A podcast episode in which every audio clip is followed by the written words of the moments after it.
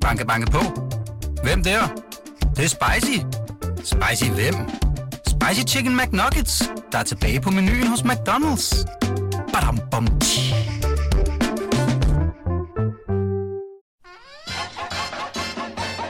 Du lytter til det, vi taler om. I dag med vikarvært Niels Pindborg. Vi siger velkommen til øh, det, vi taler om. Velkommen til øh, Danmarks, og må jeg sige i dag, verdens bedste sladdermagasin. Velkommen til et øh, par timer, hvor I kan nyde, at Ditte Ockmann, hun stadig har ferie. Jeg håber ikke, I kløjs i mig, Niels Pindborg, når jeg tager over det næste par timer. Jeg skulle hilse at sige fra Ditte, at hun nyder ferien. Jeg tror, hendes største udfordring er at finde ud af, hvor hun skal spise frokost, for hun har næsten været på alle landets restauranter. Øhm, kæft, hun nyder livet. Ja. Øhm, hun lever det liv, som bunden aldrig ser. Jeg vil gå så vidt som til at sige, at hun lever det liv, som bunden aldrig har hørt om. Det passer nok meget godt. Ja. I dag skal vi øh, tale gamle drabsager, kollaps i Hollywood, dødsfald, møgssager og utrolige forretningsmænd. Vi kommer hele verden rundt. Og jeg skal beklage på forhånd, det bliver lidt mandetungt i dag. Jeg har helt sikkert en usynlig bias. Den er hermed erkendt. Undskyld for det. Læg dig ned, flat. Ja. ja. Men hvis man skal hyre på kvalifikationer alene, øh, så er jeg ikke gået helt galt i byen Fedt i dag med dagens panel. Fordi i studiet her på BT's redaktion sidder nemlig tre af landets bedste og smukkeste mænd. Royal reporter og en af landets bedste underholdningsjournalister, Jakob Heinel Jensen. Indsæt lyd af bifald. Kongehusekspert, alt mulig ekspert, teaterredaktør på Berlingske, Jakob Sten Olsen. Kæmpe bifald. Og sidst men ikke mindst min gode ven, den nu arbejdsløse, tidligere ansvarshavende chefredaktør på Nærværende Avis, Jonas Kuld Ratche. Feriebarnet. Vi er jo faktisk øh, altså halv-halv, når vi kommer til seksualitet. Det er vi, og vi har tre, der starter med J, og der er en masse ting. Ja, Ja. der er Kvoteordning. meget øh, diversitetsramt panel her. Ratche, er det godt at være tilbage i Pilestræde er på, gæste, på gæstekort for første gang. Øh, jeg har faktisk været herinde før øh, på et gæstekort for ja. at tømme mit skab, men dengang havde jeg glemt min nøgle. Og øh, nu har jeg så fået en øh, til at låse et skab op for mig, så det har jeg lige været ude at tømme nu her. Så Okay, det er, var der spændende ting? der var mange gode ting. Jeg så, du fandt fire pløkker derude. Ja, jeg har efterladt på bordet til avismageren Det er derude. skide godt. Det her, det er den første time af det, vi taler om, øh, og jeg skal indrømme, at øh, det er gurketid i Danmark, og sådan er det bare, når man øh, laver avis og ugeblad. Øh, Så vi har måttet rejse ud, ikke i sommerlandet, men i sommerverdenen, for at finde de mest sladdervorne øh, historier, øh, øh, som vi kan øh, ja, underholde jer med, i hvert fald her i den første time. Vi kommer lidt uden for landets grænser, øh, og, og, og sådan er det bredt udsyn, det skader ikke. Vi kan kalde den her team for den internationale team. Øh, jeg finder bare på nye ting, når de ikke er her. Så må hun spole tilbage næste uge eller to uger, når hun Gå ud og tilbage. beklage og undskyld. Præcis. Og til alle de kongetro øh, skal jeg sige, ja, vi kommer faktisk ikke til at snakke hverken konger eller dronninger i dag. Skal Det er nok- så vildt, men jeg vil også sige, at vi har æder med, med talt meget om kongehuset i de Ja, de sidste på- øh, halve år. Men helt ærligt tror jeg ikke også, at Frederik og Mary og alle de andre har brug for en god lang ferie. Jo, og jeg tror, at begge to sidder lige nu, når de lytter til det, vi taler om, og tænker, Som de jo endelig, ja, som de jo gør, gør manisk. endelig får vi en pause. Altså, kongehuset har jo henvendt sig til mig og bedt, øh, bedt mig øh, og mine fotografer om at holde sig væk i deres ferie. Øh, Ja. det gør vi naturligvis ikke, øh, for hvorfor skulle vi dog det? Men de har da spurgt, om ikke de kunne få en lang og fredfyldt ferie. Og Men det er tror jo jeg det der øh, traditionelle. Nu kommer vi alligevel lige hurtigt til at snakke om kongehuset. De er jo sådan, at de tager øh, hvert år øh, tager de jo til Skagen på sommerferie. Ja. Og så er der jo sådan en tradition for, eller det er jo nok ikke kongehusets tradition, men en ubladets tradition for, at man så får nogle billeder af, at øh, Mary hopper i bølgen blå, eller kronprins Frederik gør det samme. Men hvor med, bor de henne? Jamen, nogle gange har de jo boet ved, øh, haha, Mm. Malus Skel og Jørgen Skel. Og hvem er det nu? Dem er, nu ser jeg, hvem, øh, nu, stikord, ja. hvem er det nu, det er? Nej, stop, stop, stop, godt, for det er noget bestyrelse i Herlufsholm. Vi gider ikke Nej, okay. Nej, no. Inden vi går i gang Ja. med, med et action-packed øh, program, øh, øh, og det er jo kulørt det her, så kommer vi ikke ud om uh, turkongen øh, Jonas Vingegaard. Ser I uh, Tour de France? Jeg, jeg så den etape, det, Ja. det vil jeg sige. Øhm, og uh, Ditte, hun er jo sladerdronning, og hun kan skaffe alt, så hun har sådan set sørget for, at i dag, og lige nu mens vi taler, så er den etape, der bliver vist i fjernsyn, pisselig gyldig. Det går ikke særlig meget opad. Jonas Vingegaard mister ikke den gule trøje, så sluk tv'et, sæt jer ud på altanen eller i uh, terrassen og hovedtelefoner på, og nyd det smukke syn af fire skæg, skæg, beskækkede mænd øh, de næste par, par timer. Øh, jeg vil egentlig gerne se, jeg prøver lige på tryk her engang. Du lytter til det, vi taler om. dit navn. Danmarks bedste slædermagasin. Din vært er Niels Pindborg, og i panelet sidder royal korrespondent Jakob Heinel Jensen, teaterredaktør Jakob Sten Olsen og Jonas Kuld Ratje. Hvis du vil sladre med, kan du besøge BT's eller det, vi taler oms Facebook-side, eller sende en sms på 42 42 03 21. Start din sms med BT. Så fik, ledes fik vi afsløret, at det var mig, der havde fucket op, fordi at den skiller, den lå der faktisk. Jeg glemte bare at trykke start, da vi startede. Og til ugens historie. Den er helt gal i øh, Hollywood. Ja. Og øh, skal man tro på alt, hvad man læser, Ja. og det kan man faktisk godt, når det står i weekendavisen, så er det en uh, MC-dansker, der sådan set er en af hovedårsagerne til, at en af de ældste, og i hvert fald mest prestigefyldte medieorganisationer, lige nu krakelerer fuld skala. Mm. Heinel, du ved alt. Du har boet øh, derovre. Kan du ikke lige sætte os ind i sagerne? Mm, jo, altså, øh, de, øh, det, det handler jo om Golden Globes, øh, og øh, hvis man lige øh, skal rise kort op, hvad Golden Globes er, så bliver det jo lidt kaldt for mini-Oscar'en øh, i LA. Øh, og, og det er, hvad hedder det, øh, det, der hedder Hollywood Foreign, øh, Foreign Press Association, der uddeler øh, de her priser hvert år. Og det, øh, altså, de har været kæmpe tonegivende i LA, og det var ofte sådan, at hvis man vandt en Golden Globe i en kategori, så var der nærmest altså, øh, i hvert fald meget høj sandsynlighed for, at du i hvert fald blev nomineret til en Oscar. Og nogle gange så fulgte Golden Globen øh, Oscaren øh, en til en faktisk. Det så vi blandt andet øh, med Susanne Bier, da hun vandt øh, tilbage i, øh, hvad har det været, 12 eller noget af den stil. Ikke? Så øh, Hollywood Foreign Press Association og Golden Globes er en kæmpe magtfaktor, eller var en kæmpe magtfaktor i, øh, i Hollywood. Lige indtil øh, februar i år, hvor det hele krakelerede. Øhm, og, øh, og det gjorde det jo øh, det gjorde det jo af mange forskellige årsager. Men det, som Weekendavisen skriver i, øh, i sidste uge, øh, de laver sådan en, en, hvad skal man sige, en gennemgang, det er, at de sådan stort set peger på, at den her organisation faktisk krakelerer på baggrund af en fejde med, øh, med på den ene side det danske medlem Tina Jønk Christensen og øh, et norsk medlem, der hedder Kirsti Flag. Og øh, Altså bare lige for at få det på plads. Ja. Ja. Hollywood Foreign Press Association, det er en klub.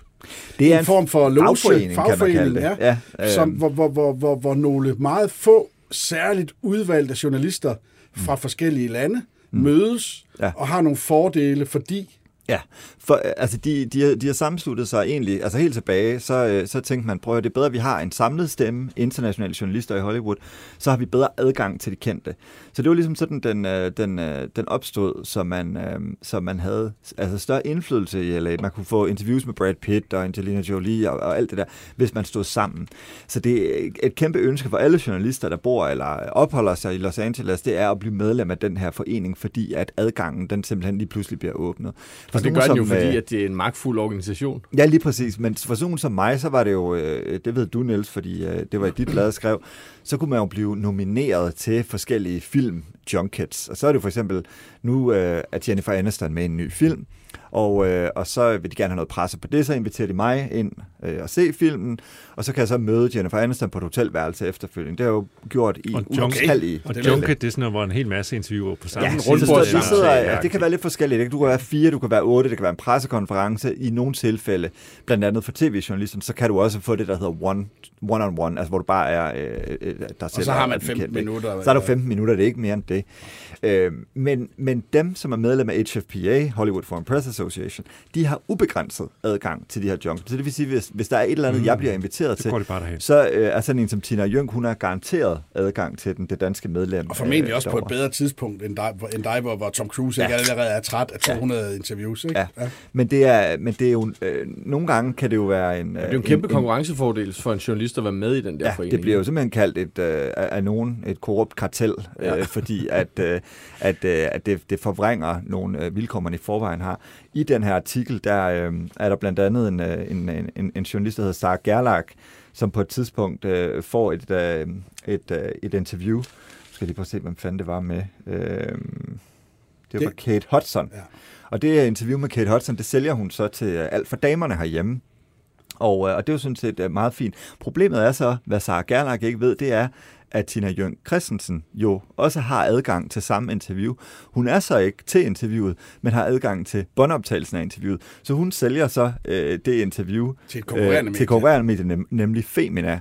Og på den måde, så, øh, så, så bliver jo den der aftale, som, øh, som Sarah Gerlach så har lavet med alt for damerne, den bliver jo så, øh, den bliver så rimelig ligegyldig. Men er det fordi Kate Hudson og filmselskabet også sidder og indspiller samtalen, samtidig med at journalisten indspiller det? det, ja, det gør, øh, hvad hedder det, det gør, ja, det gør filmselskabet, Ja. ikke? Og så, øh, og så fordi Tina... Så øh, giver det Jørgen- bare det videre. Det er Ja. de spørgsmål, som Ja. øh, Gerlach har siddet og sagt. Ja. Spurgt. Nej, Altså, jeg, men jeg har jo også selv, øh, jeg har faktisk også selv prøvet det øh, med Nicole Kidman på et tidspunkt, Ja, hvor jeg man laver sælger... de der, når man sidder mange journalister sammen, så bruger man jo også hinandens spørgsmål. Ja, ja, og det er klart, det synes jeg jo er fair nok. Men jeg har også nogle gange siddet i en situation, hvor jeg har siddet og interviewet Nicole Kidman, hvor at jeg gør mig jo umage for øh, at stille nogle spørgsmål.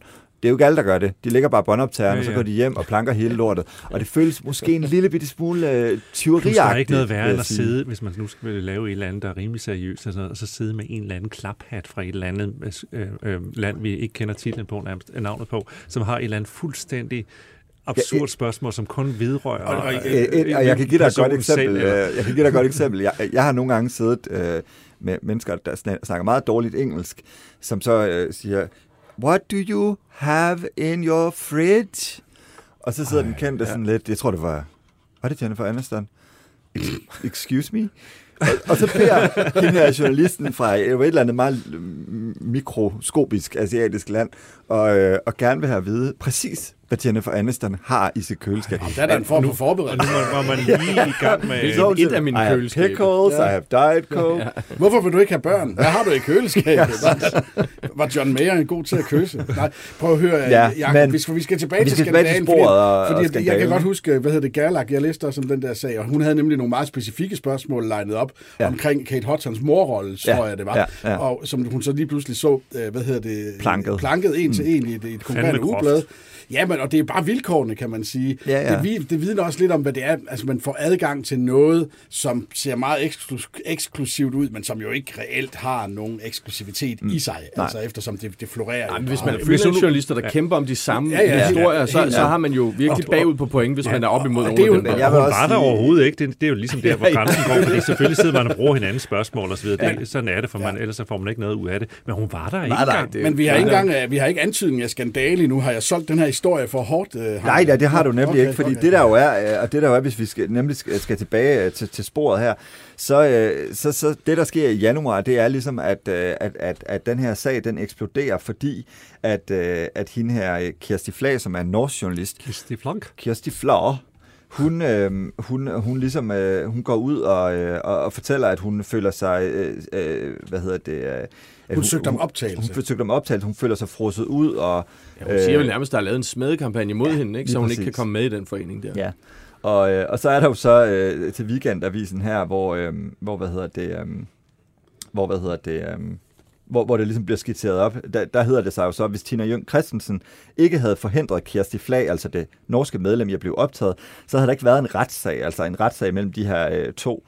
Øh, og uden en retssag er det utvivlsomt, at der har været kritiske artikler og nye afsløringer. Og så havde man måske stadigvæk haft Golden Globe. Så den her Jamen, lille tror, du hopper, intra, øh, ja, du, hop, du hopper lidt i det her. Vi skal lige have Ja, okay. lytterne med, Ja. fordi det, der jo sker her, det er, at, Ja. ja. hvad hedder det, Flo vil søge optagelse. Ja. Og hun er faktisk tæt på at komme ind. Hun har de to sponsorer, hun skal have Mm. for, for, for at komme i betragtning til den her eksklusive klub. Øhm, men der er nogen, som arbejder imod hende, og der bliver plantet historier om hende, og ikke mindst hendes mand, som skulle ligge og knalde alle mulige Ja. ja. mennesker. Han, er, s- han er svensk journalist. Det var også sjovt at læse. Det er helt normalt, at de her smedekampagner, Ja, ja, når der kommer det er, nye åben- Det er medlemmer. åbenbart det, der er. Ja, det er jo det- der, det bliver sådan lidt, øh, altså, Men det er jo så der, der, det er jo så der, der kommer et fokus på, på, på hele den her forening, som jo så efterfølgende falder fra hinanden, fordi de her kritiske artikler gør jo, mm. at der bliver rettet et lys mod en Det er hemmelig... Los Angeles Times, ja. Ja. et meget toneangivende medie, der, Nemlig der så et- retter øh, lyset mod ikke? Mod, og det, det har jo hidtil været nærmest sådan en frimorloge, mm. øh, hvad hedder det, opbygning, hvor man ikke har anet, hvad der foregik, hvor pengene ligger, de flyder rundt, det kan vi komme ind på lidt senere. Mm. Men så kommer, så kommer Los Angeles Post og, og Times, ja. Times undskyld, og beskriver, hvordan, og det, det kan du bedre end mig, men mm. altså, hvordan man øh, har været, altså, hvordan det er sådan en white man's privilege klub, øh, Ja. det her. Og så er det jo så, at lavinen ruller, fordi så siger Scarlett Johansson jo for eksempel, at hun har oplevet grænseoverskridende adfærd fra flere af de her øh, HFPA-medlemmer igennem årene, altså grænseoverskridende spørgsmål osv. Ja, de bliver som små magtkonger, virker det som Lige om. præcis, ikke? Og der, der stiller øh, upassende spørgsmål ja. i hvert fald til hende, så hun trækker ligesom støtten til den og siger, at hun boykotter den. Så kommer der så en ny lavine, for så bliver der også lige pludselig ret, rettet et kritisk blik på, øh, den, den tidligere formand, som har kaldt, øh, hvad hedder det, øh, Black Lives Matter, altså på det tidspunkt var det jo det, vi alle sammen snakkede om, at, øh, at sorte skulle have flere rettigheder og alle de her ting, øh, og at der ikke var ligestilling. Og, øh, og lige pludselig blev der rettet øh, kritik af, at der simpelthen ikke var øh, øh, nok sorte medlemmer i den her. Der var slet ikke nogen, tror jeg. Så, så, så lige præcis, ja. så den her, øh, den, det var ligesom sådan en snibbold, der begyndte at rulle, som jo så resulterede i til sidst, at NBC simpelthen besluttede sig for ikke at sende øh, Golden Globes øh, uddelingen. Og det er jo ligesom hele deres øh, claim to fame. Og det er også hele deres økonomiske fundament, fordi at NBC de betaler hvad op mod 200 millioner kroner om året for rettighederne til at sende de her Golden Globes. Mm. Penge, som, skal, som går til noget, noget, noget støttearbejde i filmindustrien og den slags, Og men som jo i den grad også går til Ja. lønninger. Ja. Fordi man kan jo ikke, og jeg, jeg har jo selv købt interviews, også af Tina Jønk i sin mm. tid, og de der 2500 kroner for et opslag, som hun får, mm. dem kan hun ikke leve særlig langt for i, øh, i, Nej. i, i, i, i LA. Så hvor er det, hvorfor er det pengene interessante? Men pengene er interessante også, for, fordi for eksempel netop til Golden Globe, så får de her HFPA-medlemmer jo så en rimelig kontant betaling, for de bliver ansat til nogle forskellige funktioner til Golden Globes. Der er blandt andet, øh, der var blandt andet medlem, der fik øh, 42.000 for at stå for fotografi den aften eller et eller andet. Der Der var er ikke også en, der fik 100.000 for at lave bordplan? Jo, lige præcis. Så det er jo sådan nogle fuldstændig vanvittige beløb, som, som, så det er ligesom deres payday, ja. Ja. det der, ikke? Og så bliver de jo også, medlemmerne er jo også blevet, øh, hvad hedder det, øh, altså pamperet Ja, helt så der vildt. knytter sig dels en masse penge til at være med i den her forening, og der knytter sig adgang til dem, man gerne vil lave interviews med og sådan noget. Ja. Ikke? Så, så det Og bliver så bliver sådan, man bespist. og derfor har man også lyst til at holde andre journalister ude, virker Præcis, det som. Ikke? Fordi, fordi- så får man jo Og det er jo de det, en og, og, og det er jo, hvis vi lige skal tilbage til, til den skandinaviske fejde, det er jo så det, som, øh, som, som Kirsti siger, at blandt andet Tina Jønk har været øh, med til øh, for hende, fordi øh, Tina Jønk vil jo gerne sidde på det danske marked også, øh, i nogen grad på det, på det skandinaviske øh, marked. Så ifølge, og vi skal jo lige huske, det er, i, Ja, ja. altså det er, vi, vi skal jo lige huske, vi har jo ikke Tina Jønk med her, og Tina Jønk, hun siger jo faktisk, at det her, det er ikke er rigtigt. Øh, og hun mener, hun er blevet chikaneret af, af Kirsti. Bare lige for at holde balancen i det i hvert fald. Men i hvert fald så, øh, så, så anklager Kirsti Flag øh, øh, øh, Tina Jønk for at have stået for en smedekampagne for at holde hende ude af det gode selskab. Øh, og, øh, og det, øh, og det er bare meget interessant, og det er jo så lige tilbage til det, fordi det er jo mega underligt at tænke på, at de her to skandinaver, de faktisk på en eller anden måde danner øh, fundamentet for, at Golden Globes, øh, en af de allerstørste ja. priser i Los Angeles, simpelthen begynder at falde fra hinanden. Men man begynder jo også at tænke, og det kan jeg ikke lade være med, hvad er det egentlig for en organisation, det er? Fordi i, Det- jeg var øh, ikke klar over Markus, alle de der øh, ting, i, gerne. i Markus øh, Bernsen fra Weekendavisens gennemgang, så viser det sig jo også, jamen hvad er det egentlig for nogle journalister, der er medlem af Hollywood Foreign Press Association? Og mange af dem er over dem, 90 år. og- der, der er mange af dem, der er over 90 år gamle. Øh, der er en, der er døv og blind. Men stadigvæk kommer til Øh, det er stadigvæk kommer man til bærer den der døve og blinde mand Øh, rundt og, derinde. og, sådan man sidder sådan og tænker, og, og det, er jo, det er jo så også det, han skriver det her med, jamen altså nogle af de her journalister, de sidder øh, egentlig og repræsenterer sådan nogle helt obskure små medier, små YouTube-kanaler uden en fanskare, men det er jo egentlig ligegyldigt for medlemmerne, fordi det medlemmerne er interesseret i, det er jo bare for indflydelse. Og når. Harvey Weinstein ringer og siger, du skal da vist lige stemme på den ja. film, og hvis du stemmer på den film, så sender jeg dig lige øh, på The Ritz et eller andet sted, og du får en Ja, ja. chauffør til lufthavnen osv. Så, videre. så er det jo lige pludselig, altså så er det jo den her, hele den er her forening falder jo fra hinanden, fordi i virkeligheden så handler det bare om at fore de her sådan lidt obskure journalister, og jo, det er ikke alle af dem, er, er, det er ikke engang alle, der er journalister. Mange af dem øh, har ikke en øh, journalistisk uddannelse simpelthen. de er jo også virkelig blevet underkastet altså kritik for at være, lige præcis den der manglende øh, diversitet, og for at være øh, halvracistiske i nogle af deres kommentarer og deres valg og sådan Ja. noget. Ikke? Altså, Det er det er virkelig dårlig pres. Det er en gammel hvidmandsklub. det- det er så- sig, ikke? jo, Altså, Altså, øh, den danske instruktør kan, øh, for, af den udmærkede film, der hedder Flugten, øh, Jonas Poor Rasmussen, han vandt jo ikke en øh, Golden Globe her ved den sidste øh, internetprisuddeling, og han var faktisk øh, sådan øh, efterfølgende gerne udtryk for, at han var egentlig lettet over, at han ikke valgte, fordi Ja. ja, man har ikke lyst til at vinde en Golden Nej, og Globe. Tom tak for den her. Tom Cruise gav jo sin Golden Globes tilbage, øh, da, han, da den her skandale rullede, så sagde han, nej tak, jeg gider ikke have dem mere. Et andet eksempel på noget, jeg synes, der er ret gralt, det er øh, Netflix har en serie, der hedder Emily in Paris. Har I set den? Ja. Jeg har ikke, men øh, det er der mange, der har, og Mhm. den er meget populær. mange. Og, og hvad, hvad hedder det, på et tidspunkt så inviterede Netflix de her øh, HFPA-medlemmer til Paris øh, på The Ritz, altså på et hotel, der koster 10.000 kroner minimum per nat. Og, øh, og, øh, og det var så en del af sådan en, en Emily in Paris øh, junket, hvor de så skulle interviewe skuespillerne og så videre. Ikke?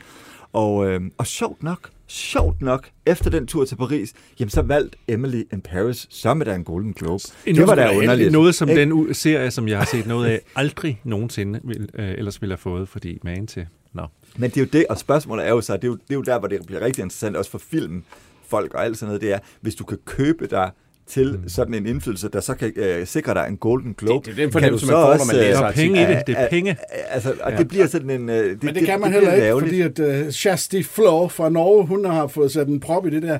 Jeg tror ikke nødvendigvis, at Golden Globe kommer tilbage, og slet ikke med samme svung, som, uh, som det har gjort.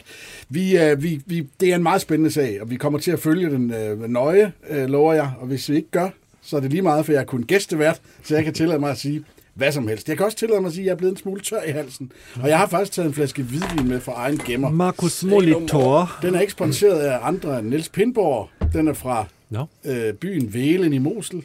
Vinmageren hedder Markus Molitor. Det er Alte Reben, altså gamle stokke. Det er fra 16. Jeg tror, du fik en kasse med dernede fra, Ratje. Har du selv hjembragt den? Jeg er selv hjembragt den, og jeg kører ned igen i næste uge. I skal ikke hunde af mig. Vi skal til en anden historie, som også handler lidt om, at fortiden jo altid indhenter en. Eller i hvert fald forsøger uh. at indhente en. Øhm, vi sidder sådan set bare alle sammen og venter på, at det bliver vores tur. Præcis. Øhm, det er ved at ske for HFPA. Det er også ved at ske for en meget fætteret forfatter, Delia Sawyer. Det er ikke sikkert, at I kender hende. Owens. Ogens undskyld. Det ved du øh, meget mere om end mig. Du er En lille smule. Altså, jeg har faktisk læst uh, Delia Owens bog, og uh, nu er der mange, der siger, hvem fanden er Delia Owens? Det kan godt forstå, men hun er altså uh, den kvinde, som uh, har ligget 135, tror jeg det er, uger på New York Times bestsellerliste, og hun har uh, været uh, hendes bog, som har hun købet hendes debutroman i en alder af, som hun debuterede med i en alder af 70 år, den øh, har ligget hele 32 uger som nummer et på New York Times bestsellerlist, og der vil man rigtig gerne ligge, for det betyder, at hun, øh, da den bog udkom i 2019, øh, det første år tjente over 1 million dollars, og det betyder, at hun på verdens, eller har solgt over 1 million øh, eksemplarer af det sådan at, øh, og hun har faktisk øh, på nuværende tidspunkt solgt i omegnen af 12 millioner bøger. Det er vanvittigt. Hun har tjent rigtig mange penge på det. Men der ligger også i alle lufthavne, Ja, der bog, og ikke? den hedder Når flodkrebsen synger. Jeg har faktisk læst den. Det er en udmærket øh, thrillerroman, og den udmærker sig ved sine naturskildringer blandt andet, fordi den handler, og det er det, der er lidt spændende, fordi det er sådan øh, lidt historien om, hvordan fiktion og liv kan flyde sammen, og fortiden, som Niels siger, indhente en. Øh, bogen handler om, øh, foregår i 1950'erne, hvor det er sådan noget virkelig white trash, der lever ude i sumpen i South eller North Carolina, et eller andet, en af the Carolinas. Øh, der er, øh, det er sådan en white trash familie, hvor øh, pigen Kaja, hun oplever, at hendes familie øh, sådan en efter en forlader hende. Hun bliver simpelthen øh, så overladt til sig selv derude, øh, hvor hun render rundt på bare fødder øh, og lever i pagt med naturen og må ligesom klare sig selv. Øh, og hun vokser jo selvfølgelig op og bliver gud, gudinde smuk. Øh, så øh, der, øh, straks går der jo frasavn om hende, det er en øh, lidt specielle pige derude i sumpen, øh, og hun får så to elskere, og det her øh, trekantshistorie øh, ender i et mor. Øh, et mor, hvor livet ligesom øh, bliver kuglet ned, men kommer op til overfladen øh, i 1969, hvor der så er en spektakulær retssag, og det er det, den handler om.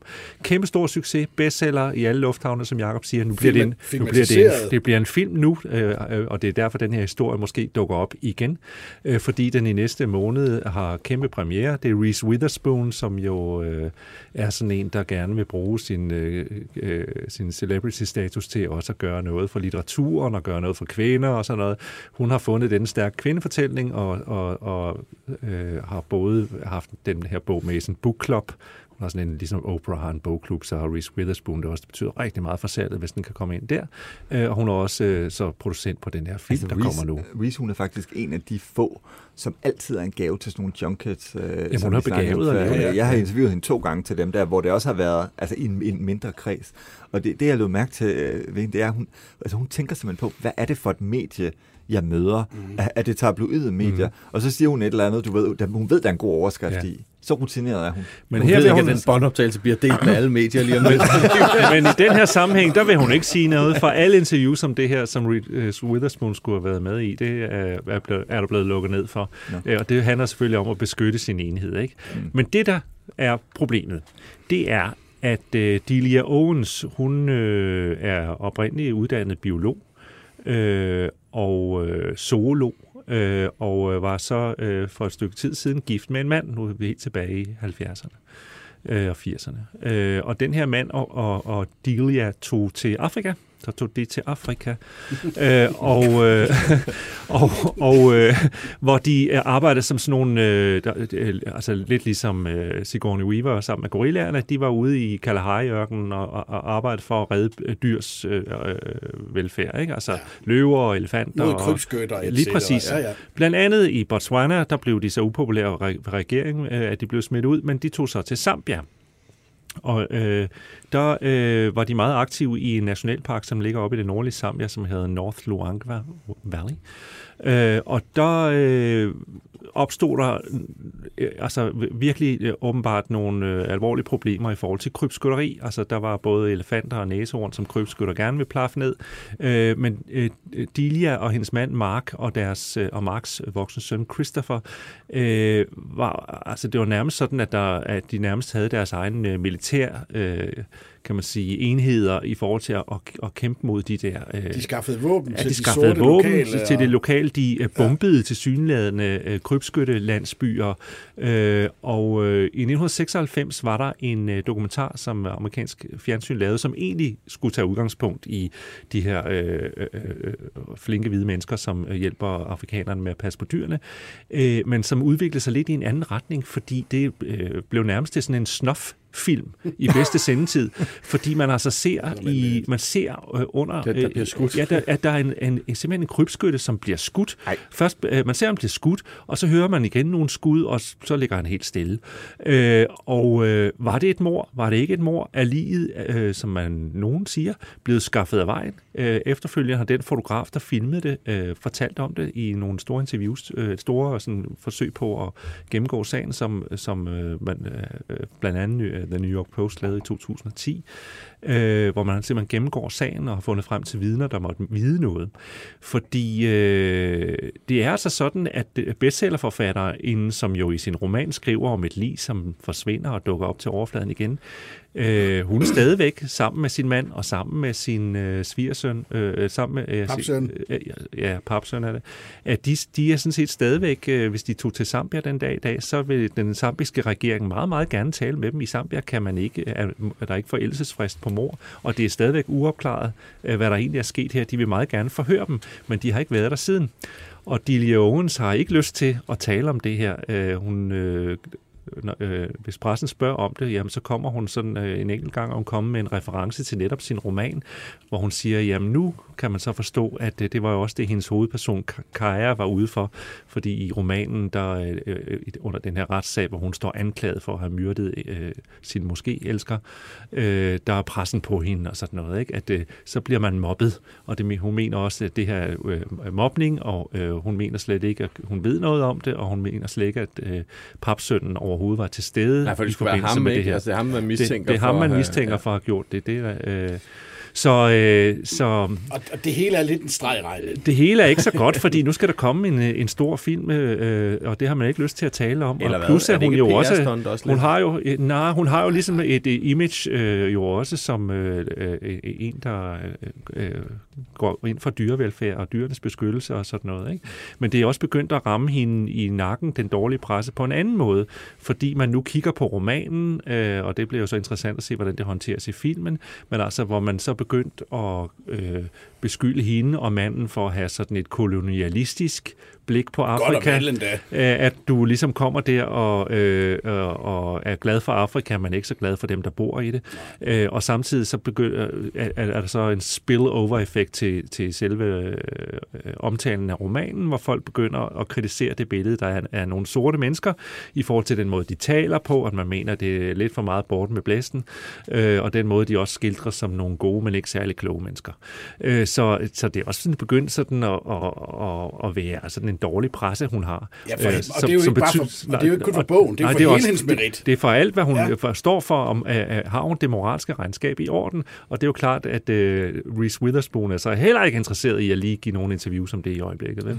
Fordi at det, jeg, jeg synes, når jeg har læst om, om sagen også, jeg synes, den er notorisk spændende, den her. Fordi du har det her hvide par, der tager ud i godhedens tjeneste i 70'erne. Altså, det er jo før øh, iPhones og øh, Instagram-opslag. Og bor formentlig også rimelig primitivt. Ikke? Jo, de er jo- men, de- men, men, men påstanden her er jo, ja. Ja. at de har lavet sådan en militær junta, ja. Ja. som skulle, hvor sorte skulle rende rundt og skyde andre sorte. Ja.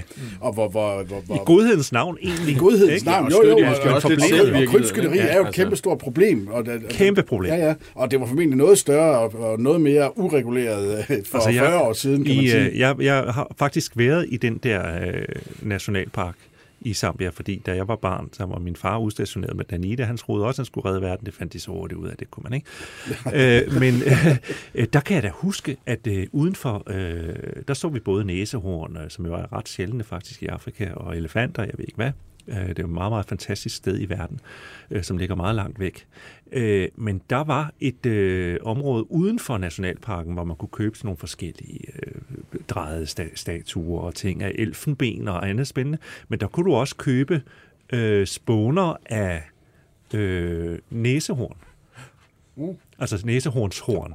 Ikke, ikke Hvad skulle, selve hvad skulle du bruge det til i Det grunden? er potensmiddel. Jamen, det er potensmiddel. Det er derfor, at det, vi ikke har nogen, øh, stort set derfor, vi ikke har nogen, øh, øh, hvad hedder det, næsehorn tilbage i verden. Det er fordi ude i Østen bliver det betragtet som det bedste afrodisikum og øh, potensmiddel, du kan forestille sig. Der er rigtig Har mange. ikke fået hørt om Viagra? Det var inden Viagra. Det var for jo inden. Viagra, Det var det her, 1976 her. Så der ren- rendte en masse øh, kinesere og japanere rundt øh, med rejsningsproblemer, som øh, synes, at der var lige nogle øh, øh, næsehorn, der godt kunne hjælpe med det.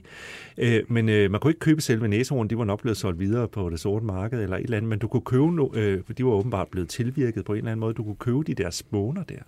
Altså, det var jo chokerende. Det er jo næsehornet i deres laboratorium, der har opfundet. Viagra. Og det var For, for, undgå, godt, for at undgå at Pfizer, blive det var godt, smidt. var Pfizer kom og lige reddede dem. uden for øh, den der nationalpark. Ikke? Jeg kan øvrigt huske den der øh, næsehorn, at den skulle så lige pludselig tisse. Altså, man skal ikke stille sig bag ved næsehorn, når den tisser. Man skal ikke bare. Det stille sig bag næsehorn. der- Det, men det, det, det, er hellere det, det, er bag det, en foran, det, jo, vil folk har set sådan en næsehorns penis og tænkt, wow. hvad- I want that. men uh, men uh, Delia og Mark Owens, uh, deres, uh, hele deres uh, merit er, er Ja, de er at så blevet spoleret. skilt. øh, Delia og Marcus er skilt, men Delia, øh, som jo indtil videre kun har skrevet den her bestseller, hun øh, må jo hygge sig med sine penge, men hun bor altså isoleret på en hesteranch i Idaho, tror jeg det er. Ja. Øh, og der er heldigvis meget øde, så kan hun da sidde der. Og da de flyttede dertil, øh, der, der, der fik de at vide af naboerne, at de skulle tale ordentligt. Det var ikke Afrika, så de kunne ikke rende rundt og hunds med de lokale i, øh, i Idaho. Det er white man's uh, burden, det der. Yes. Det, er, det er svært at være øh, hvid mand i 70'erne. Jeg tror, det var sværere at være sort mand i Afrika. Banke, banke på. Hvem der? Det, er spicy. Spicy hvem? Spicy Chicken McNuggets, der er tilbage på menuen hos McDonald's. Badum, bom.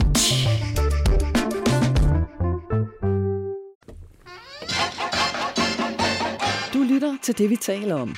Danmarks bedste slædermagasin. Din vært er Niels Pindborg, og i panelet sidder royal korrespondent Jakob Heinel Jensen, teaterredaktør Jakob Sten Olsen og Jonas Kulratje.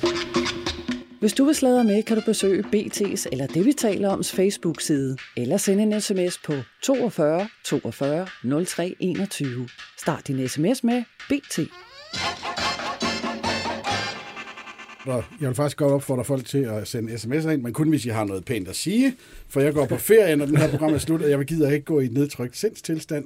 Hold da kæft, jeg, fik, øh, på- jeg holder ferie i dag, det er derfor, jeg har taget pænt tøj på. Nå. Og jeg har Du taget har pænt altid pænt Ja, jeg har tøj på. Faktisk taget pænt tøj på tre øh, grunde. Et, det, jeg, man skal, det, jeg skal på ferie, så det skal man markere. To, øh, vi skal have et kamera, vi skal se pæne ud i radioen. Tre, jeg skal over til Sverige, men jeg har glemt mit pas i Sverige. Øh, så hvis Ah, jeg bliver taget skal af svensker skal du til ligne en flirte fest, med så Toller? skal jeg ikke ligne en eller anden lazaron, så skal jeg ligne en, der er til at stole på. Jeg kan bare slet ikke forstå, hvordan... Altså, jeg tænker altid, når jeg skal lave det, vi taler om, så tager jeg så lidt tøj på som muligt. Er det for, øh, Jeg, jeg synes, det er så for lyt- frygtelig varmt herinde. Nå, jeg troede, det var for lytternes skyld. Nå, nej, nej. Ja, ja, Det, du er. Nå, Det er meget feel varmt. free. Jeg har taget mit safari-sæt på her. Det er fake python. Men Nå. nu sagde du, at man skulle sende ind øh, en sms. Øh, vil du røbe et nummer? Ja, øh, det vil jeg godt. Gøre det, på? Øhm, Det er det er godt, du 50, lige er- er vågen, 76, 14, nej. Det er 42 42 03 21, og det var 42 42 03 2021 kun pæne ting. Man kan altså sige, at Delia Owens øh, sagen, der var øh, kopien lidt for tæt på originalen. Øh, Ah, du laver en bro nu. jeg laver bror, jeg har, jeg har, siddet, jeg har siddet og skrevet bror hele Jeg har siddet vågen hele natten nu. Yes, yes. Altså ham der Ingeniøren. Bada Bing med bank for P4, han har ikke noget, han har ikke noget på mig. Nej, nej. Men i det mindste så har hun kopieret sig selv. Og det kan man ikke sige om det næste, øh, vi skal runde. Jonas, du er jo i dagens panel udset til at være vores kunstekspert. Ikke helt tilfældigt. Nej, det er Fordi en... at hvad et par af lytterne måske ikke ved, er jo, at du selv er udøvende kunstner. Og faktisk har udstillet øh, på et, lad os sige, mindre galleri Ja, i bare et København. meget lille galleri, ja. Men det var da en kæmpe tilløbsstykke. Der var mange mennesker Ja, til der var mange mennesker, ja. ja. Der var, jo billig, der var jo gratis øh, hvidvin, så kommer folk jo gerne. Nu skal du ikke undervurdere din egen kunst. Så det er oplagt, at øh, du har noget ja. fiduskunst med. Ja, det er oplagt. Ja. Og øh, det er en historie, som øh, jeg øh, har læst i Berlingske. Øh, hos Berlingske. Nå. Det er jo ikke inde, når det er på et site, men på Berlingske. og det drejer sig om, og jeg kan faktisk godt huske værket, da det kom frem. Det, øh, det omhandler det værk, som er en banan, der er tapet op på en hvid væg med et stykke gaffertape. Og der er ikke mere. Der er ikke That's mere. Det er det. Så der er en kunstner, og som hed, han hedder Mauricio Catalan, har jeg lyst til at udtale det, men jeg ved ikke, man kan godt drille mig med min øh, italienske øh, udtale. Men han er altså bare til en messe, øh, kunstmesse, klippet den her banan op med et stykke gaffatape, og det blev et kæmpe tilløbsstykke, og det, det har jo sådan den der lidt øh, Warhol med tomatdåsen over sig, altså sådan meget enkelt ikonisk ting. Jeg synes faktisk, er noget sjovt, og åbenbart ville folk gerne hen og tage selfie'er med den der. Men der var også en eller anden popkunstner i det, i, i det store i 60'erne, der havde malet en banan, ikke? Øh, der er Det mange, der har malet Warhol, bananer. var det ikke? Der, Det er måske banan? var Men Warhol. nu spørger jeg Der måske lige malede lidt, et cover øh, til en, øh, til, til en LP. Nu spørger jeg lidt en banan. en, at vi snakker om en rigtig... En ægte banan, ja. Ja. der bare er klippet Ja, ja. op på en Så på et tidspunkt, så bliver den selvfølgelig ulækker. Ja, Ja, men det, det kan vi så lige... Den, den, planen er så, at man skifter bare bananen ud. Nå, okay. Og det var også derfor, at da, da, det gav lidt omtale, da en, en, øh, en værket, hed- værket hedder Comedian. Mm. Og det gav lidt omtale, da der rent faktisk var en komiker, der gik hen og spiste bananen. Og så har man tænkt, ødelægger han den nu, eller whatever. Det blev solgt for en million, det her værk. altså danske kroner.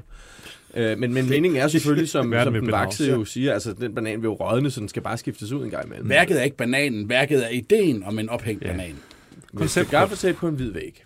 Og, øhm, og, Skide god idé. og det er jo en fin Hvis du idé. kan sælge den til en million, så, Så er det jo rigtig Og du kan lave det så med skal man prøve med æble. du kan lave det med tomat. Ja, Altså, nu er jeg indrettet en lejlighed. Der er jo ingen grænser nu for, hvad jeg kan begynde at indrette Ja, bare sige, det er dyr, dyr kunst. Nå, nu, er du inde på, nu er du inde på noget, fordi øh, det viser sig så, at der var en øh, anden kunstner, der tidligere har klippet en banan Det op på en væg det er ikke rigtigt. et stykke gaffatape. Nej! Det er sygt. Det han, er er, sygt. han, er, han, hedder, han hedder Joe Morford. Ja.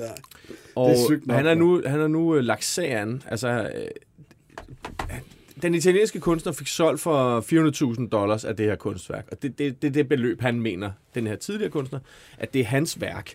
Han, har- han har både klippet en appelsin op og en banan. Men Okay, så han lavede Han version 2. så han lavede den ja, op. var og, og værket hed Orange and Banana. Men jeg tænkte, at det havde været genialt, i stedet for at klippe det op på et orange stykke pap, en banan. Og så er det både orange og banana i et. Ikke? Det har været godt. Det har været godt, Den kommer, men- på den et kan jeg lave. Den kommer Det er på et mindre den galleri på Nørrebro. Ja. Den kommer, den kommer på et mindre galleri ude øh, Med masser af. Nå, men øh, det sjove er, at øhm, når nu slås de så om det, og, og det er egentlig, altså det, i den her artikel er der så billeder af de to værker. Altså det eneste forskel, der er, at den ene er på en grøn baggrund, og den anden er på en, øh, på en hvid øh, væg. Men det er simpelthen med det samme stykke gaffatape, og det har åbenbart ligget på nettet, så man kan godt have set det der. Han kan ligesom bevise ham der Joe, at det er bare hans idé. Så nu slås de om de der, øh, nu slås de om, hvis idé det er. Og øh, det, jeg, jeg kom så til at tænke på en sjov historie, som jeg selv har været udsat for, fordi kunstneren øh, Marco Ivaristi, Mhm. mm-hmm. hvis I øh, kender ham, Det har med det er ham med guldfiskene. Ja. Det er det, det, det, man siger, men han har faktisk Ja. også farvet masser. isbjerg rødt og Ja, gjort alle mulige ting. Ikke? Ja. Han anlagde en Der er der mere svung i det, end at hænge bananer op på en væg. Ja, det synes jeg også. Ja. Men det er ham med guldfiskene på Traphold, var det vist, hvor ja. han øh, øh, lod det være op til publikum, om de ville blende de her guldfisk, mm. som svømmede rundt i nogle blender. Og jeg tror faktisk, der var nogen, der gjorde Det tror jeg, du har fuldstændig ret i. Det, selvfølgelig var der det. Øh, og det, og der var, det var jo selvfølgelig mm. kunstværket, at øh, sætter mennesket i det her mærkelige dilemma, vil man... Øh, hvad sker der, hvis man trykker? Gud, så kommer man til at blende blende et guldfisk. Det er et opfundet problem, synes jeg. Men, Det er det jo klart, ikke? Men, men det er altså meget kunst, det er jo noget konstrueret Ja, ja, det er det, det. øh, halløj, ikke? Øh, men jeg var så ansat på et øh, magasin dengang, hvor vi havde sådan nogle gadget-tests. Og så lavede vi en øh, test af blender, 5-6 forskellige blender, og til at, for at det skulle se fancy ud i bladet, så havde vi fotograferet dem med guldfisk i. Det var sådan lige efter, det er jo ved at være, er det 20 år siden, han Ja, gjorde det? sådan noget. Mm. Og så, øh, så, så lagde Marco Evaristi sag an mod øh, mig, var det vel, for jeg var redaktør, eller bladet, øh, og han ville have 100.000, fordi han mente, vi havde stjålet hans idé med at putte guldfisk i blender. Og vi havde jo ikke rigtig tænkt over, at det var det, vi gjorde. Vi synes jo bare, det var en sjov reference til, Mm. på det tidspunkt talte mange om det der kunstværk. Og vi skulle så i retten, øh, og vi får jo hyret en advokat, og jeg begynder at researche, og så finder jeg ud af, at øh, Kim Schumacher, den gamle øh, radio- og tv-vært fra, nu siger jeg 80'erne og 90'erne, Det passer godt, Ja, ja. Øh, han, han, øh, han, han havde i et af sine mange øh, programmer, havde han, sad han inde i sådan en ikonisk hvidt studie, Ja, det gjorde han. hvor han sad med en blender med en guldfisk i. Og det var jo lang tid før Marco Ivaristi. Så egentlig er det jo Marco Ivaristi, der var, Ja. øh, Plagiat. der var plagiatør. Og Hvordan øh, fandt du ud af det? det googlede jeg bare. Nå. Og, og, og man kan stadig gå Du ind på YouTube og finde... guld, guldfisk i blender. Ja, Ja. det gjorde jeg simpelthen. Ikke og så, kom, og så så jeg en masse billeder, kan jeg huske dengang. Der var også noget med øh, masse billeder af frøer i blender. Og sådan. Der Ja, var, ja. Det er jo Øh, det samme som banan og appelsin. Altså, hvis du kan putte en guldfisk i, så er der gubier, der er... Altså det der med at putte en banan i en blender, det er jo en smoothie. altså, det, For helvede. det er jo noget andet. Det er også smart. Men så, Så har øh, opfundet det. og det blev simpelthen det, det blev så fremført i retten, det her bevis ja. med øh, Kim Schumacher, øh, der havde, øh, og vi endte også med at, øh, med at vinde det. Øh, så, øh, så, så vi slap for at betale øh, Ja, Marco Evaristi. 100.000 Øh.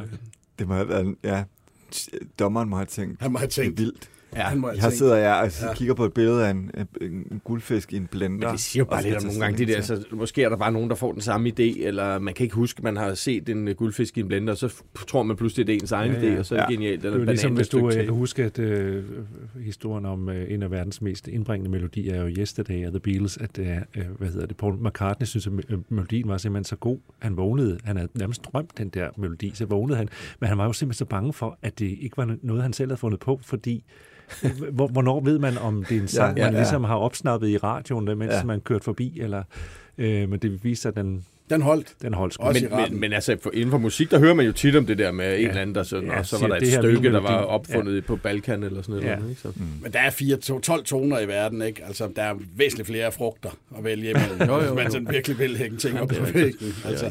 Men, men, øh, men, men det er lidt et spørgsmål om, at verden vil bedrages. Den starter jo hos publikum, den her, fordi man, altså, det, ej, det gør det jo. Jamen, altså, eller hvad? Altså, ja, ja, det hvis, ved jeg. man, hvis man synes, det er fedt, Jamen, så er det, jo... det altså, mærkelige ved Ja, det er jo ikke- Du øh, har selv hældt, hængt, øh, hvad hedder det, origami sommerfugle op Ja, i ja. uh, Foldet af Se og Hør piger. Er det kunst, at man tager en statue og smider den i havnen, altså? Det er i hvert Altså, fald da, en, da, øh, jeg var, da jeg var barn, der var der en kunstudstilling på Esbjerg Museum af døde grisekroppe. Så var Ja. det bare en kunstner, Det var Christian tysk- var Ja, Lemmert. ja. Christian Så bare lagt de der grisekroppe ned i sådan nogle glasmontre, og så kunne Ja. ja. man ellers gå Ja, og vente så på, at de gik i forrådnelse. Ja. Og det skulle være kunst. Kan I ikke Øh, også huske ham, der udstillede de døde hundevalpe? Øh, Det, det, altså, er noget, folk virkelig kan hisse op over, så er det et døde dyr, ikke? Øh, men øh, Breimer, tror jeg, han havde. Øh, så han havde udstoppet nogle små, søde, døde hundevalpe og udstoppet dem, og så blev de, var de en del af udstillingen. Der var en, der gik amok på den udstilling og smadrede den. Men var de, altså, havde han dræbt dem? Ja, de var blevet gasset eller et eller andet. Altså for udstillingen simpelthen til det? Nej, det var da frygteligt. Jamen, det- man skal lide for kunsten. Der er også en italiensk kunstner, der har lagt en lort i en dåse. Ja, Ja, det var sådan, det hele startede nærmest. Ja, det tror jeg også. Der er nogle toiletkummer. Så hvis du bare siger, at det der er kunst, ikke? Vi bliver lidt i uh, plagiatens verden. En lille dansk krølle uh, fra mit eget medie. Det er Se og Hør. Det skal jeg jo lige fremhæve Product her. Så placement. har jeg nemlig tjent en dagsløn. Alt er godt. Det viser sig nemlig, at der også i dansk smykkeindustri er anklager om plagiat. plagiat. Hvem kan det vel dog være, der er involveret Nu i det? spørger jeg, Ja. gæt et par navne. Bare er nogle af de smykkedesignere. Er det Gerda Lyngård? Nej, det er det ikke. Det er heller ikke hende med troldekuglerne. Nej, heller Pandora. Men det er Katarina Pitsner, der nu beskylder en anden anerkendt smykkedesigner, nemlig Maj Manike, for plagiat. Man kan læse historien hos os. Man kan også se den inde på, øh, på øh, det, vi taler om, øh, øh, Facebook-gruppe. Det, der er sagen, det er, at Maj Manike, hun har lavet et smykke som, hvis jeg skal beskrive det øh, med mine øh, beskedne smykkekundskaber, er en cirkulær form, det folk kalder en ring, diamantbesat i en kæde, som man kan tage om halsen. Smykket kalder hun Infinity. For 16 år siden, der lavede Katarina Pitsner, og nu prøver jeg igen at beskrive et smykke, en cirkulær form, det man kalder en cirkel, diamantbesat med en kæde, som hun gav navnet Infinity. Uendelighed. Ja, og det er de nu... De, Nå, det sjove er jo, de hedder det samme. de, de nu røget. Ja. Det, det, tror jeg, Ja. det tror jeg, de gør. Det ved det ikke. Det kan også være, at de ikke gør. Det er bare, det kan være, at jeg sidder og digter. Men det der er, de er røget, simpelthen de i krig med hinanden, øhm, øh, fordi, for at lave en ring i en kæde. Og det, det er sådan lidt igen, altså... Har, du- synes du, har, du- når du kigger på dem, ligner de hinanden? Altså, jeg ser en ring i en kæde. Jeg skal faktisk ind, jeg har engang købt øh, et Infinity-smykke hos øh, Pitsner. Jeg fik pengene tilbage, fordi min kæreste, daværende kæreste, ville ikke have det. Nå. Fordi det var sådan et øh, make-up-smykke. Men var det på grund af smykket? Eller Hvad vil Nej, det nej, sige? jamen, vi havde haft en svær tid. Nå, make-up smykke. Altså ja. make-up, ja, ja, ja, okay. altså, øh, ja, altså, Men så afviste hun dig. Ja, ja, ja. Hun vil ikke købe. Og så fik jeg pengene retur. okay. Hvad brugte Nå. du dem så på? Hun fik da ikke pengene. Nå, nej, Jeg vil ikke have smykke. Jeg vil have penge. Jeg fik, jeg fik pengene. pengene. men, men, men prøv at høre, jeg kigger på dem. Der er selvfølgelig ligheder. Men, Ja, det er der. Men jeg synes, altså jeg har set ting, der lignede hinanden mere, end lige præcis de her to. Men Det det er så er vi argument. over i sådan noget potter, ikke? Med øh, lerfade, eller hvad Det kunne man øh, ja, service. forledes til at tro. Ja. Ja, men, men, men du har fuldstændig ret. Øh, Der, der er ligheder, øh, og øh, der er, de- der, det er, hvis du satte et barn til at lave en halskæde, som består af en ring med, øh, med en kæde i, vil den også se sådan der ud. Spørgsmålet er igen, kan man tage patent, patent på en banan på en væg? Kan man tage patent på en cirkel i en kæde? Kan man tage patent, Patent. på øh, alle gengivelser af den lille havfru? Ja, det er der nogen, der det hævder. kan så. Det får vi se. Højesteret har ikke talt endnu. Men var det 16 år siden? Det er jo heller ikke, altså... Det er jo ikke sikkert, Det hun første gang. det. Altså, Nej, den blev op. Det, det er et af hendes, øh, det, det er Nå, Pitsner, det er det er et af hendes signaturværker, ja. Men Maj Mannica Hun skal altså prøve også have at fundet på overveje, det. hvad det er for noget, hvad, hvad, have hvad, det er for nogle, hvad det er for nogle ord, hun bruger, når hun sådan går i... Fordi det eneste, Maj Mannica er i pressen for, er jo ofte i en eller anden form for krig med Fighter. andre. Ikke? Det er altid en, en, en eller anden form for krig med andre. Nå.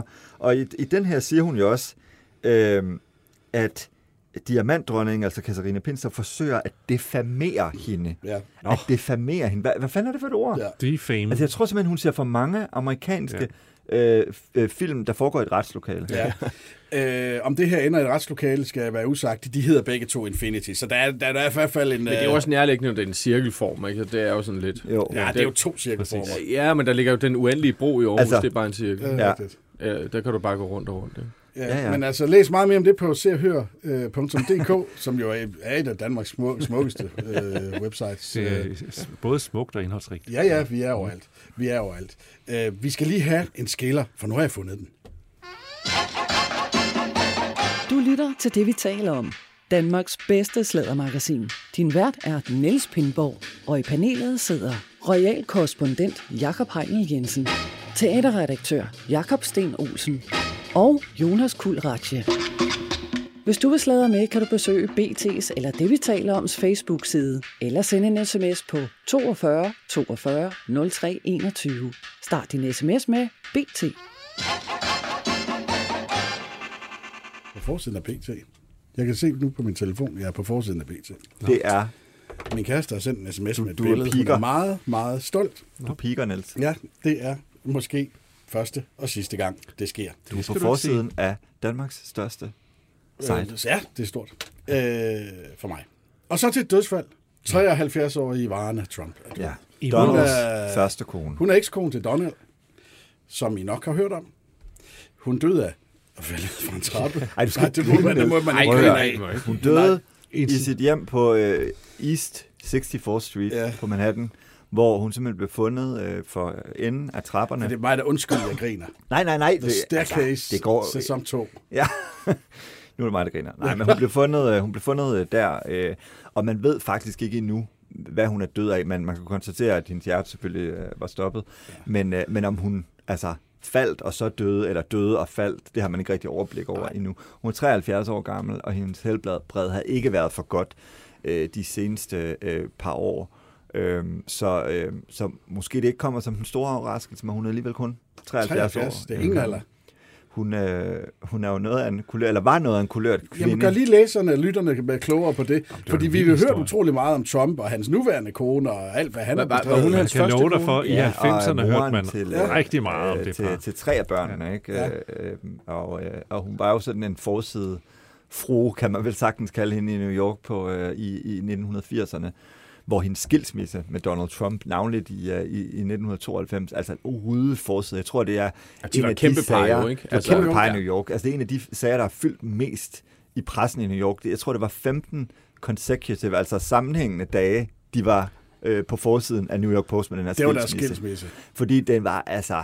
Du Den ved, der var så mange historie. penge involveret, og fordi de jo også De selv lækkede de var. historier til pressen om den ene og den anden og det tredje. Om, om den Utroskab her, og- ja, Ja, Det var øh, datidens Depp men hun er jo interessant, fordi hun, øh, det er som om hun nærmest, når man læser hendes biografi, at hun har levet mange liv. Ikke? Hun er født i Tjek- Tjekkoslovakiet. og så- Communist Ja, Tjekkoslovakia. ja, præcis. Hun, øh, og, og så hoppede hun sim- simpelthen af ved at blive gift med sin første mand, som var en østriger, fordi hun var skisportsstjerne øh, stjerne Ja. i, en, i et eller andet format i hvert fald. Ja, hun Øh, var der- næsten lige ved at komme med til OL. Ja, der er sådan lidt tvivl om, hvor meget hun egentlig lige var til at at komme med til OL. Altså, Okay. Men det står i hvert fald i de officielle biografier. I hvert fald var hun dygtig nok til at stå på ski til, at hun kunne blive gift med en skisportstype fra Østrig, som så fik, altså det var rent pro forma, Ja. øh, som så fik hende øh, ud på den anden side af jerntæppet. Hun kom til Canada, var vist gift med en eller anden mand, øh, men øh, hun var jo så øh, øh, samtidig øh, så hun jo vældig veldrejet ud og blev øh, på, på den der lidt østeuropæiske måde, Med meget røde læber. og, og blev så, blev så øh, præsenteret for, selvfølgelig for Donald Trump i 80'erne, og han, vi ved jo godt, han kan meget godt lide modeller. Så he grabbed her by the pussy, og så blev de faktisk gift.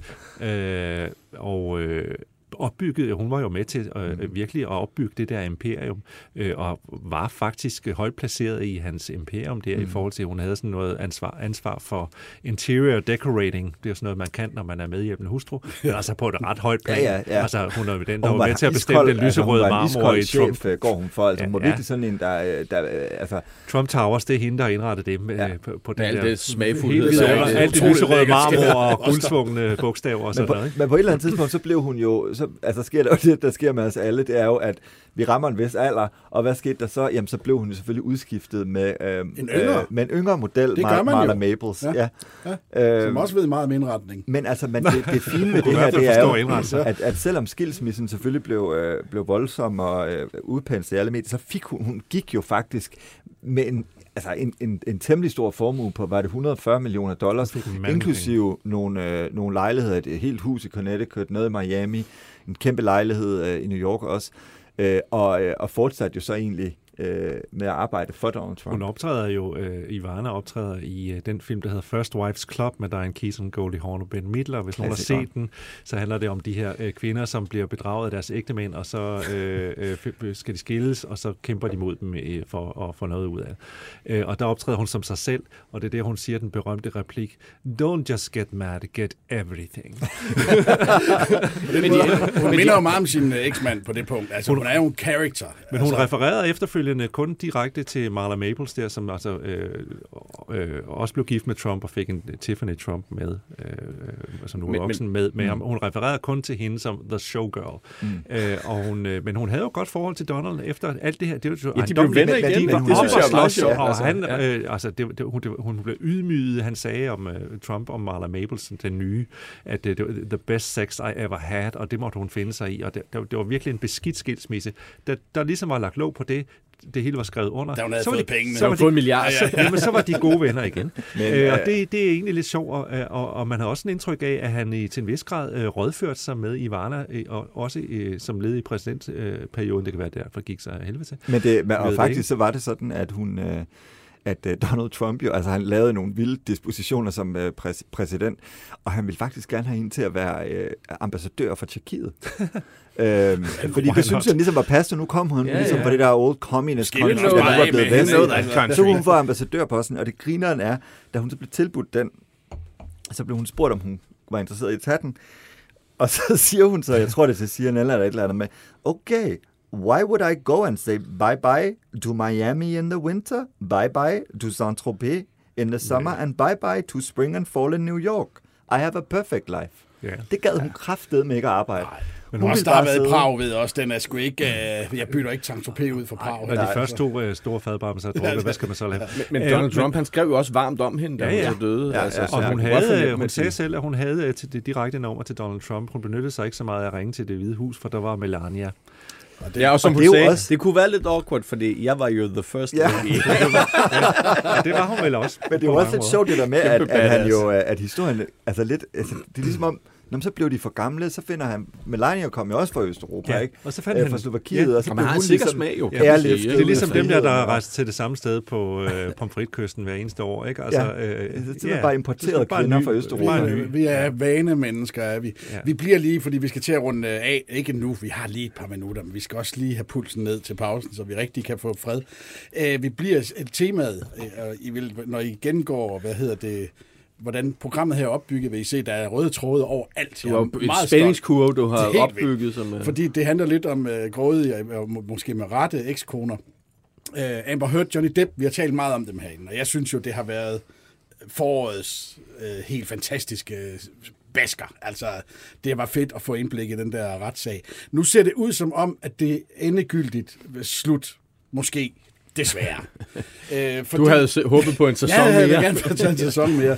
Og, og øh, Amber Heard gjorde jo, har jo hidtil gjort, hvad hun kunne. Hun blev jo øh, idømt og skulle betale øh, 8,65 millioner dollars til øh, Johnny Depp for bagvaskelse netto, når man sådan havde trukket det fra, at han skulle betale hende for bagvaskelse. Det er noget, det er værd, det, var, det, har, det, har været, det har ikke været et sjovt forhold, de har haft. Det har vi også sagt tidligere. Øhm, og øhm, hendes øh, øh, juridiske hold har indtil for øh, to dage siden forsøgt at få omstødt den her dom. Seneste nummer var, da de påstod, at et af jurymedlemmerne ikke var det jurymedlem, der var indkaldt øh, til retssagen, men et, et forkert jurymedlem. Altså prøve at kaste grus i maskineriet. Og de har faktisk en pointe, for det var ikke øh, det var rigtigt. Det var et forkert jurymedlem. Jury nummer 15 var nemlig søn til den mand, der var indkaldt. De bor samme sted, de har samme navn, og øh, dommeren og Amber Heards, øh, eller, og Johnny Depps øh, øh, advokater argumenterede for honest mistake, altså manden har fået et brev i sit navn på sin, øh, har ikke På lige sin set, at der stod øh, 47 i stedet for 77 øh, i, i fødeår, eller hvad Det, det der, det er noget skidt i USA, det der med, at man altid bare, "Nå, men nu får jeg et barn, så skal han Karl- hedde Jacob Karl Junior. Junior. Ja, Ja, Det er ja. også underligt. Øh, men, men altså, og, og, at, og, at, Se bare, hvad det medfører. Og, og at i øvrigt, at i den her Wadia, som er den her, øh, hvad hedder det, fascinerende retsprincip, hvor de udvælger jurymedlemmer øh, i, øh, i USA, altså det er et hardcore... Det er en øh, castingproces. det er en castingproces. Ja. Det er helt fantastisk ja. at opleve. Øhm, øhm, der, er de, der, der har de alle sammen sagt god for, og de har set dataen på de folk, der var, og de har vidst det og den slags. Så dommeren sagde, nu, må, nu det, det duer simpelthen ikke. Slut, bum, slut. Nu gider vi ikke mere. Nej, så nu er der, har hun øh, et eller to skud i bøssen. Altså hun kan, hun kan appellere dommen til en øh, anden retsinstans. Lille arbejderbej, hun skal betale de der 8,5 millioner dollars til Depp, inden hun kan gøre det. Det kan være svært for Amber Heard, og i hvert fald her sidst på måneden, hun har vist ikke rigtig så mange penge at gøre godt med. Skal hun, er der, en tids, der er vel også en tidsfrist på? En, Ja, hun skal ud og skaffe. prøv at høre, Amber Heard Nå, men jeg må mener, i forhold til, en hun eller skal måde kunne, øh, kunne, kunne, kunne rejse de der 8,5 Ja, det millioner kan også være, hun- på den ene eller den anden måde. Ikke? Altså, det skulle man ikke tro. Eller også så kan hun jo bede til, at Johnny Depp siger, at hvis du ikke appellerer, så, øh, så kan jeg se bort fra pengene eller et eller andet på en eller anden måde. Johnny Depp har jo også faktisk i den indværende uge indgået et forlig i en anden sag, nemlig det er jo et beskidt job, det der. Øh, nemlig en sag, hvor han var blevet anklaget for at have slået et medlem af en produktion for en film, han lavede i 18 i brystet. Det mener han ikke længere, ham der blev slået i brystet. Han er glad, og han har sikkert fået en sum penge. Og i mellemtiden så rejser Johnny Depp rundt og spiller rockmusik med uh, mm. Jeff Beck. Lad os lige høre, for vi skal høre et helt nummer i pausen. I skal lige høre et nummer, han har skrevet formentlig om, uh, om Amber Heard. Vi skal bare lige høre et minut, for det er noget fuck. for Det er syret, det her. Det er, det er lige kommet her til morgen. Det er med mærkeligt. Sad motherfucking parade.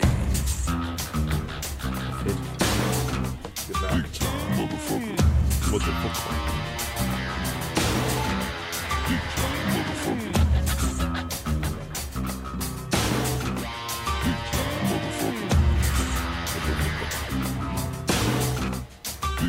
motherfucker. Motherfucker, boy, I call him. Sad Motherfucking Parade. Spillede han den ude i Jammer Bio, da du var ude og høre? Øh, det gjorde han ikke. Øh, han spillede mange andre gode numre, jeg ikke kan huske. Altså, tror jeg er jeg, altid så jeg enormt blev dårlig betalt til for at høre, hvad, hvad folk synger i sangen. er Jeg ikke tror her. altid, de synger. Han, Jamen, syng, han synger Sad, sad Motherfucking Parade. Sad Motherfucking Parade. Parade. Ah, okay, som omtale. Han omtaler sin egen... Ja, jeg det skulle bare jeg, lige være han med. gør. Ja. Jamen, vi var ude at se ham der i, i Amager Bio, øh, for det, billetterne var billige, kostede kun 700 kroner stykket. backstage? Nej, vi var ikke backstage. Og det var simpelthen noget af det mest forfærdelige. Altså, Nå, var det det?